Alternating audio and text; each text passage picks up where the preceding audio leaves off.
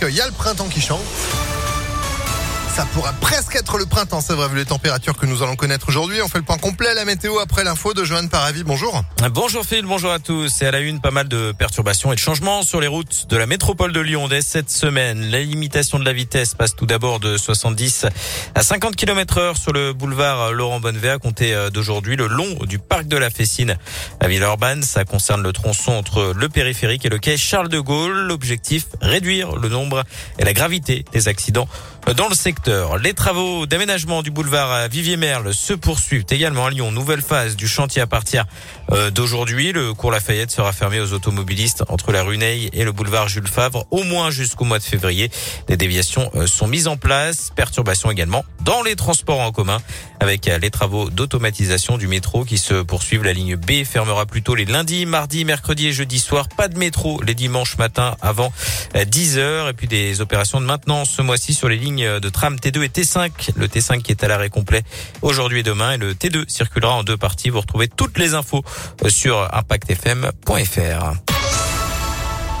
Il jette des portraits d'Emmanuel Macron dans une fontaine à Glasgow alors que les dirigeants mondiaux sont actuellement réunis à la COP26. Des militants écologistes, notamment des militants d'Alternative à Rhône, ont jeté des portraits du président français volés dans différentes mairies dans une fontaine. Une référence aux leaders mondiaux qui avaient jeté une pièce dans la fontaine de Trévis à Rome pour, selon eux, se porter chance. Les militants reprochent à Emmanuel Macron des mensonges et même du sabotage dans la lutte contre le réchauffement climatique. Le chef de l'État qui a par ailleurs annoncé ce matin une nouvelle aide financière pour les jeunes avec le lancement du contrat engagement jeune jusqu'à 500 euros par mois pour les moins de 25 ans sans formation ni emploi depuis plusieurs mois. En échange, ils effectueront 15 à 20 heures de formation d'accompagnement par semaine. Le dispositif sera lancé le 1er mars 2022.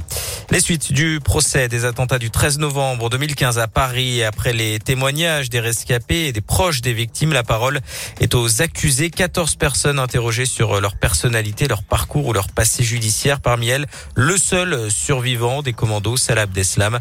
Ces audiences vont durer 4 jours.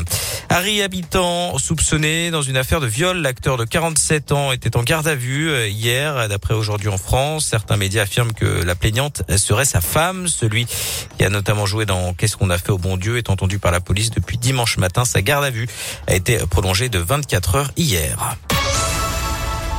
On passe au sport avec euh, du football. Quatrième journée de la Ligue des Champions. Ce soir, Lille se déplace sur la pelouse du FC Séville. Coup d'envoi à 21h pour l'OL. Le prochain rendez-vous, ce sera jeudi soir avec la réception des Tchèques du Sparta Prague en Europa League. Puis enfin du tennis avec le Masters de Paris. Ça passe pour les Français Hugo Gaston et Adrien Manarino. En revanche, est déjà terminé pour euh, le Britannique.